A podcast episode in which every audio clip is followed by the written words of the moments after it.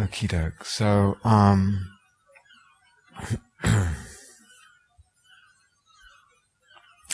so we've got this this uh, just general idea that we've got threads that we're weaving together that we can actually separate and move between um, in our practice as as we navigate our experience as we as we navigate our practice. So we've got the thread of what we're calling samadhi in the energy body and cultivating that well-being. Really, really helpful. We've got the thread of just the kind of awareness of our emotions in the energy body, with the energy body, through the energy body.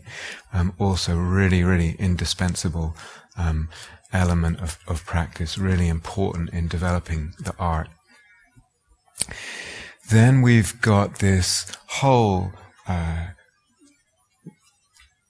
kind of infinite area of imaginal practice to explore. And on this retreat specifically, we're interested in eros um, in the imaginal. Of course, that involves all imaginal practice. Eros can be, as I said, very, very strong, um, uh, obviously sexual, to uh, very, very subtle and not sexual at all. Um, but eros is, I would say, an intrinsic part of the imaginal, and the imaginal involves eros. So in this retreat, we're exploring the imaginal with that, that thread is, is one of the main emphases, and within that, the exploration of eros. So that's the third thread. the fourth, we, uh, and, and also within that is the whole investigation into the dynamics, if you like, of polarity, of two-ness and oneness as, as part of uh, what happens both in imaginal practice and just in perception generally. So that's a part of desire and eros. and then uh, the last thread so far is uh, what we introduced yesterday is just the the thread, if you like, of renunciation, letting go. So I'd like to add another possibility, okay, another thread that you can, um, we, we actually really encourage you to try out and explore. And then you can, any of these threads you can use as much or as little as you want, dip in, dip out, etc. But we would really encourage you to um, explore at least a little bit what we're going to offer now. So, to make a distinction, as, as I've just said, in imaginal practice or with imaginal practice, um, eros is implicit. It's uh, intrinsically woven in when something is imaginal, when something or other comes alive to us imaginally, there is eros involved. Where there is eros, if it's left to do its thing, if we don't, if it's not blocked in some way, it will open up the imaginal. So the imaginal and eros kind of go together. What I want to introduce now this morning as a possibility is a practice we call opening to the current of desire. And in this practice, uh, the delineation I'd like to make is we actually let go of the image. The image is um, not so much primary, and we're working more with the energy of desire. Okay, so when there's eros, we, it image is implicit and we tend to working in the field or, in relationship with an image, this is almost like letting the image go a little bit and focusing more on the energy of the desire. Try and explain what we mean. So there's a delineation there. Like all delineations, it, it falls apart at a certain point, it blurs, the distinctions are not that clear.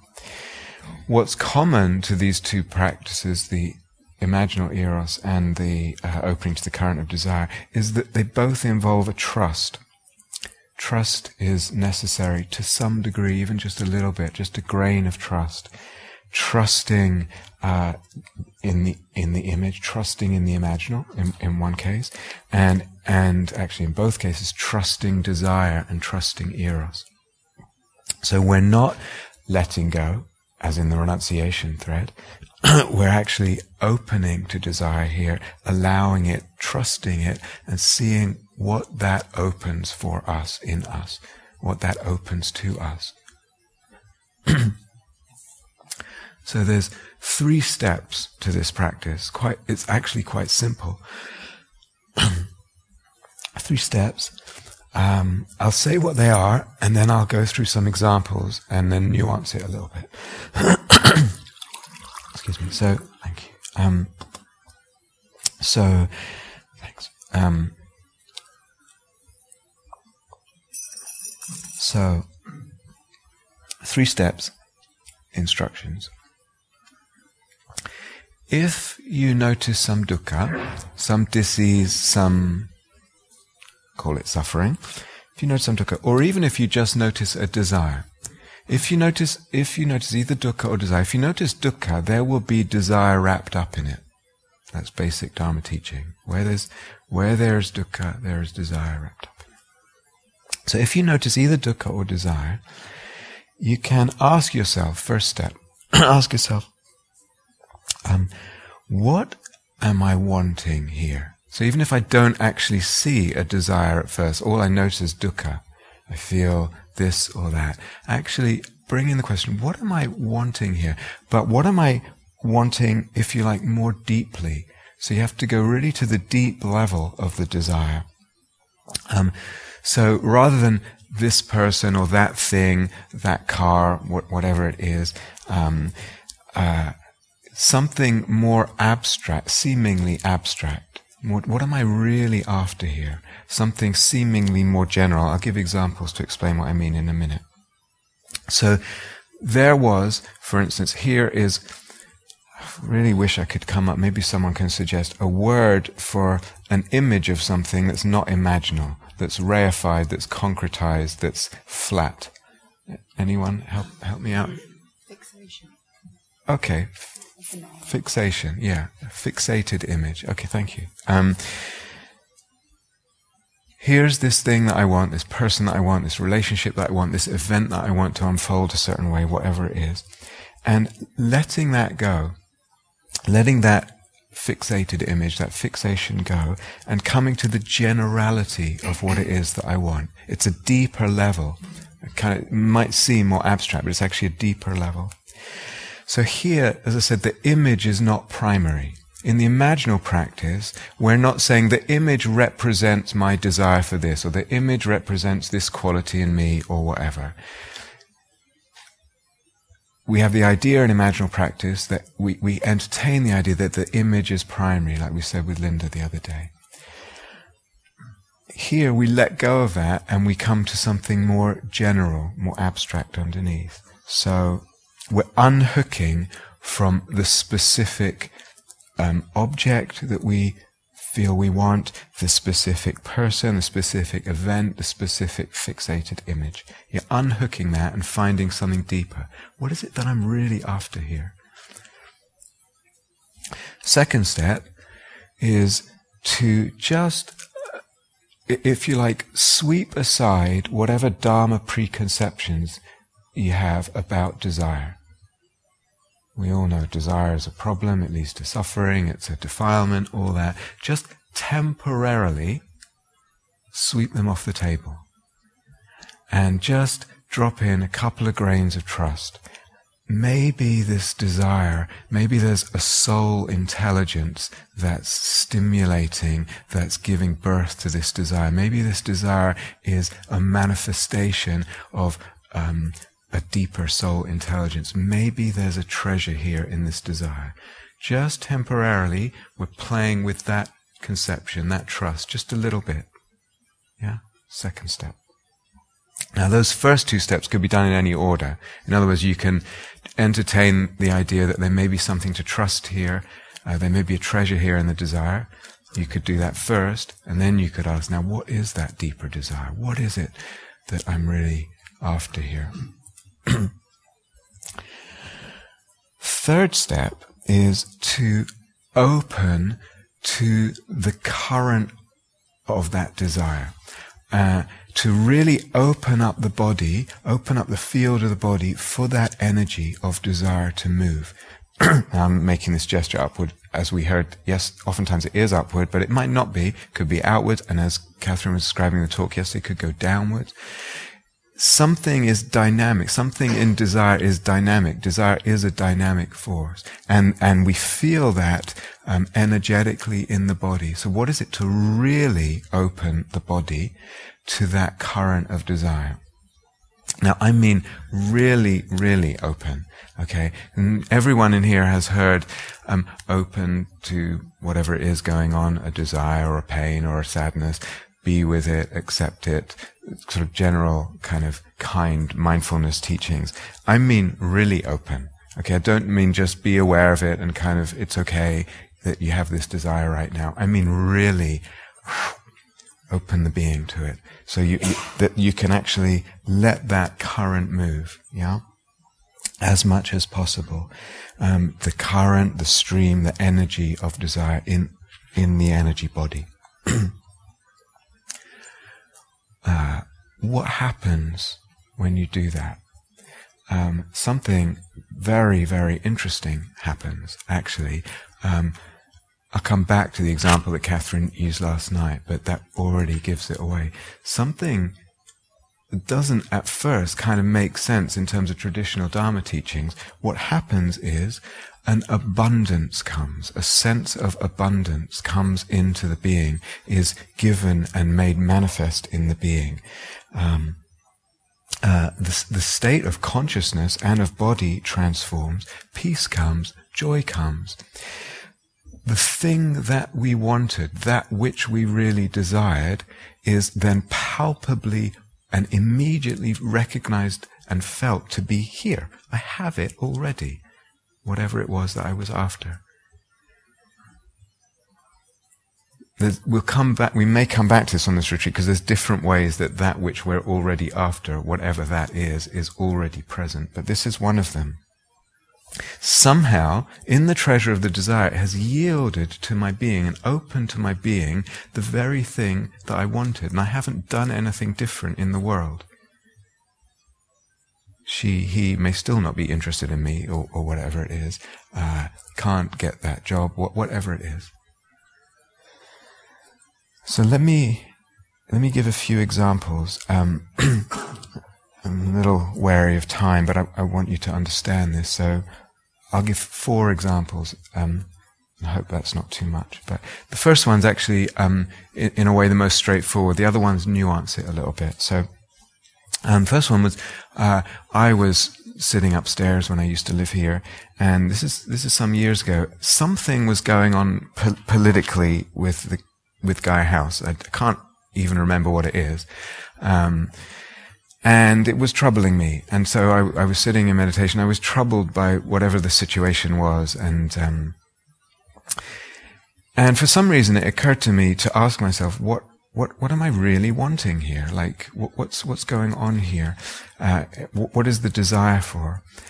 And what I saw was what came was again, it's this. So I, I want this problem to go away, or whatever it was politically. I actually can't remember, like I said. But the deeper answer that came was uh, freedom from constraint. What I wanted was freedom from constraint. You hear the generality of that? This kind of can sound a little abstract, but actually it was very meaningful to me. Uh, it's not an image. It's a kind of, if you like, a kind of abstraction, but a, but a personal, uh, you know, it's rooted in the being. So I, I really just let myself open to that, let myself feel that desire. And lo and behold, came was freedom from constraint. I felt it. Nothing had changed in Gaia House politics. It probably still hasn't changed in Gaia. um, sorry. Um, can we take that bit off the? um, yeah, I am. I'm a dinosaur. Um, so. Uh, um, the, the, but, but, but there it was. The freedom from constraint was palpable. It was, it, and the, the release of that, it was right there in the moment, in the being, to enjoy, to open to. And I thought, isn't that interesting? Isn't that interesting? So that's a very straightforward example. Um, I was work second example. I was working with someone a few weeks ago, and um, and here there wasn't any dukkha. Okay, so in my example there was dukkha. In this example there wasn't any dukkha, and she said um, she was talking about um, some someone her uh, lover, and, and she said, I want to kiss him on the mouth. And as there wasn't a problem there, she could, could kiss him on the mouth, whatever. And, uh, but then I was just exploring this a little bit and, and sort of asked, um, what comes with that image? So we're not, again, we're not sustaining the image as prime. What comes with that image? What is it that you're really after? Or what do you imagine you'd get through kissing him on the mouth? So there's no, absolutely no hint of what do you imagine you'd get as we were doing yesterday. It's like, there's nothing. It's dukkha. It's impermanent. Kiss on the mouth is not. So we've, we've changed gear here, right? We're out of that. It's unsatisfactory mode, right? You get that? Yeah. What do you imagine you'd get through kissing him on the mouth? And she said, joining. I'd get joining. So I was working with that, I was thinking, mm, is that, is that deep enough? Is that abstract enough? It turned out it was. It was, it was, because it could have gone to another level. I asked again, well, what do you get through joining? You know, take it to an even deeper level, more general, if you like. Um, but actually it turned out to be fine. And, uh, in, in that, that was enough. And there the sense of joining came. Right, right there. Without the kiss. Um, and it wasn't through imagining, it was through the energy. So it, it was enough and there was the delight of joining right there in that moment. Um, third example, um, this is from some years ago, if I can, I just got to remind myself of the different elements because it's a little bit complicated. So I was working with a woman and in an interview and she was about to go off, I think it was to New Zealand, I can't remember. Um, oh, no, it was California, sorry. And, um, uh, she was going to California and she'd met someone there. I met a guy there and they were about to start a new romance. And it had just been sort of long distance texting and stuff mostly before that. Um, can't remember if they had Skype. How old Skype? Oh, okay, so they had Skype back then. Um, Anyway, so there was some contact electronically, um, but she was she came into the interview in a state of anxiety about the whole thing. She and she said, "I'm craving." And I feel that's painful. I feel the contraction of it. Um, and we talked a little about it. I feel um, there's a fear of loss. Maybe I, she said, maybe I go out there and it won't work out. Um, so there was anxiety with all the loveliness of a new romance, etc. But there was the anxiety, maybe it won't work out. And there's fear. So the first thing we did was just talk in the sort of more standard Dharma way about craving and how that works and the relationship with dukkha. And craving involves uh, what we might call hype. Okay? Papancha where there's craving, the mind goes into the hype about how wonderful it's going to be and how great this thing is going to be when I get there or whatever it is. Also with aversion, how terrible this thing is going to get there. So craving involves hype. We talked about this, how the mind in the grip of craving constructs a kind of artificial distinction between things and times. So they seem so different. Here, now, uh, seems so different to there then. It's hyped up by the mind through craving. And she actually said, um, in her words, the adventure begins then when I get to California. Now it's just waiting. It's just limbo. So now is just boring waiting time. Now here, there and then will be the adventure. And um, even though there was lots of Skyping and uh, you know texting and whatever phone calls. Um, lovely exchange. The mind is creating this. It's emphasizing this polarity in, in between things and times, events and times. Do you, do you get it? Yeah. Um, is it really that different? So this is more standard Dharma teaching. Is it really that different? Things and times, here and now, there and then past or future. In Dharma language, we could deconstruct it, can't we? What do I have here? What is my world here? It's five aggregates. Body, feelings, perceptions, mental formations, and consciousness. Six sense fields. Touch, taste, smell, sight, sound, and mind. I have that here. I have that there. I have it pretty much wherever I go. Is it really that different? A little bit different kinds of pleasure, different kinds of unpleasant. There's a deconstruction of the hype. Deconstruct it into what's the elements of my existence. Is, is it really that different? So that's standard Dharma teaching. Less hype, less craving. Less craving, less hype. They feed each other, right? Okay. But then we were interested, I was interested in, in working in a different way, seeing what else might open up. And I asked her, what are you wanting? What do you want? She said, him. It's obvious. uh, and it's hard to see. It's like, what do you mean? Of course, it's him. It's, like, it's hard to see it's more than that. And this is just kind of gently uh, seeing if that question could open up. Is she said, I asked her more so. She said, I love that I can say anything and that I'm listened to. Um, and, and this, this opened up. Then she said, so going deeper into this, what are you wanting? She said, she said actually four things. It's quite complex, but they're all, you can hear the generalities here. I want the opening of the heart. I want the expression, number two. I want the connection uh, and being received, and I want to love. Four things. You can you hear the generalities there, yeah? So here, the desire is not landing on a limited object. Um, then, then we did this thing. Can you really trust that? Can you really open to that? Just trust it a little bit and really, really open to it. Now, for her, um, that current was was unfamiliar. The force of it was unfamiliar. A little bit like what Catherine was alluding to last night. The current was deeper and more powerful than who she usually took herself to be. So, can you let it fill the body? Can you really allow it? Can you really feel it? Her boundaries of self began to dissolve. Now, where she was at in her practice, that was quite a new thing. Um, so we worked with, a little bit with kind of being okay with that. Um, there was the expansion of the sense of being. There was a little bit of fear with that. As I said, we investigated the fear, brought in some compassion, etc. And that was enough for her for that time. But something was really opening. Eventually, whether it's gradually or suddenly, there, there will be, she, you know, we are able to allow that kind of expansion, that kind of dissolution. There's a whole new sense of self, of life force, strength, openness, independence, uh, not dependent on the object of desire being there. Fulfilled somehow to a great extent by what we, could we say the life force opening, the deep desire flowing, not on getting,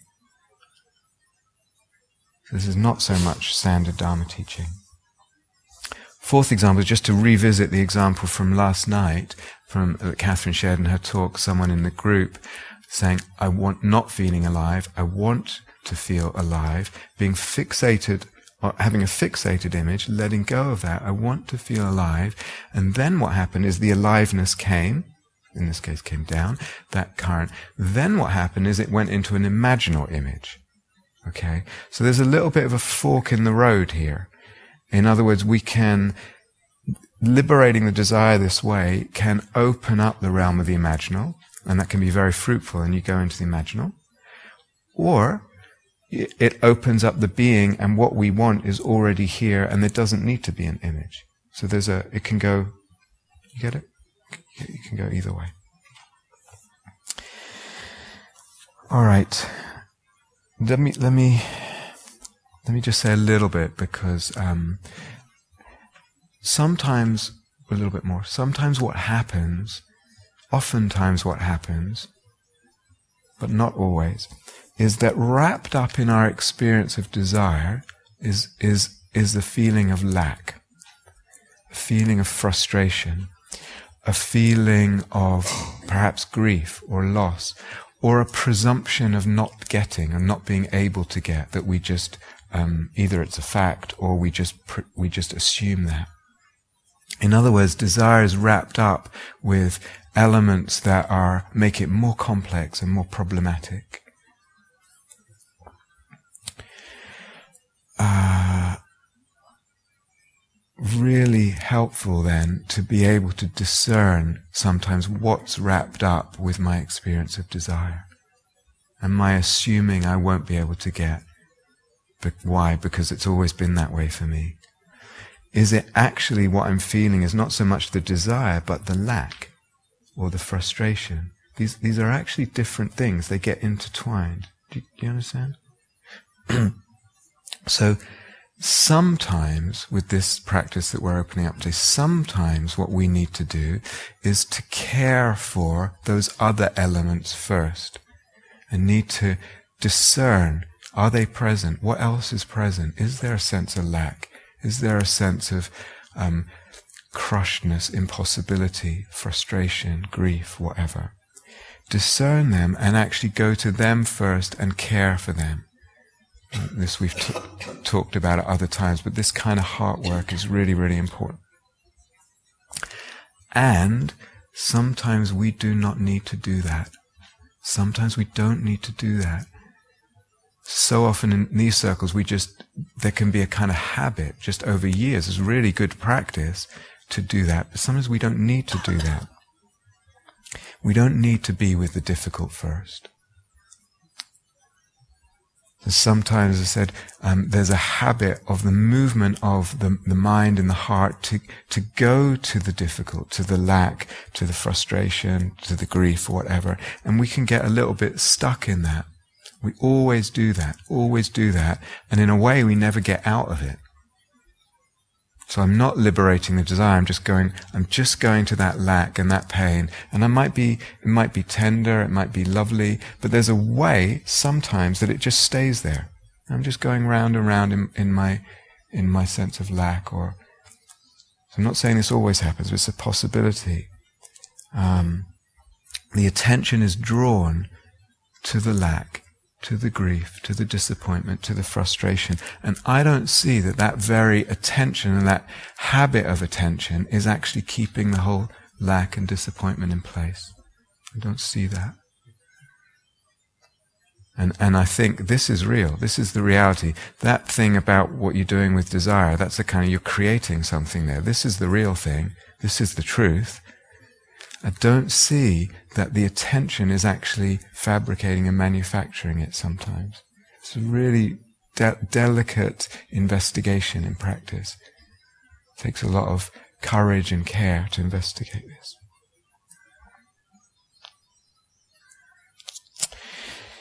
So I hope that's enough to understand. Um, there's this option, this thread that's possible. We'd, we'd really like you to try it. Um, if if you're into it, try it you know, use it a lot.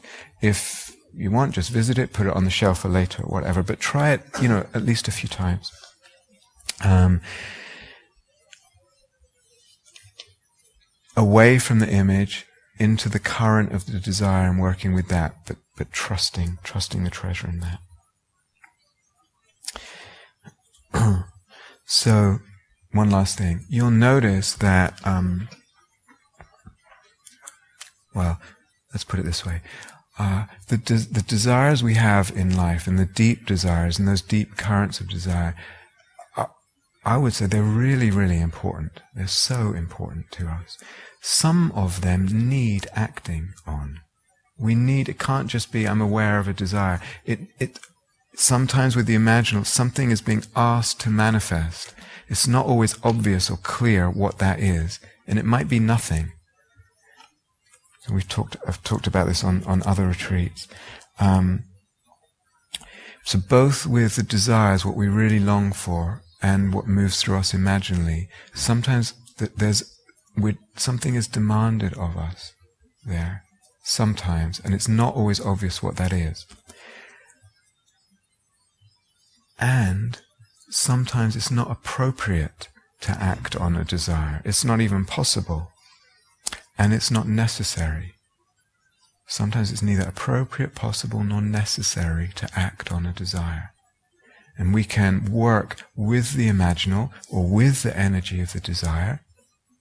And I don't need to do anything. Nothing in the world needs to change. Yeah? So this is, the, uh, and that acting is not the point. Sometimes it is the point. I need to bring something into being. I need to say something. I need to do something. And other times it's completely not the point. It's, so to speak, internally that is the point.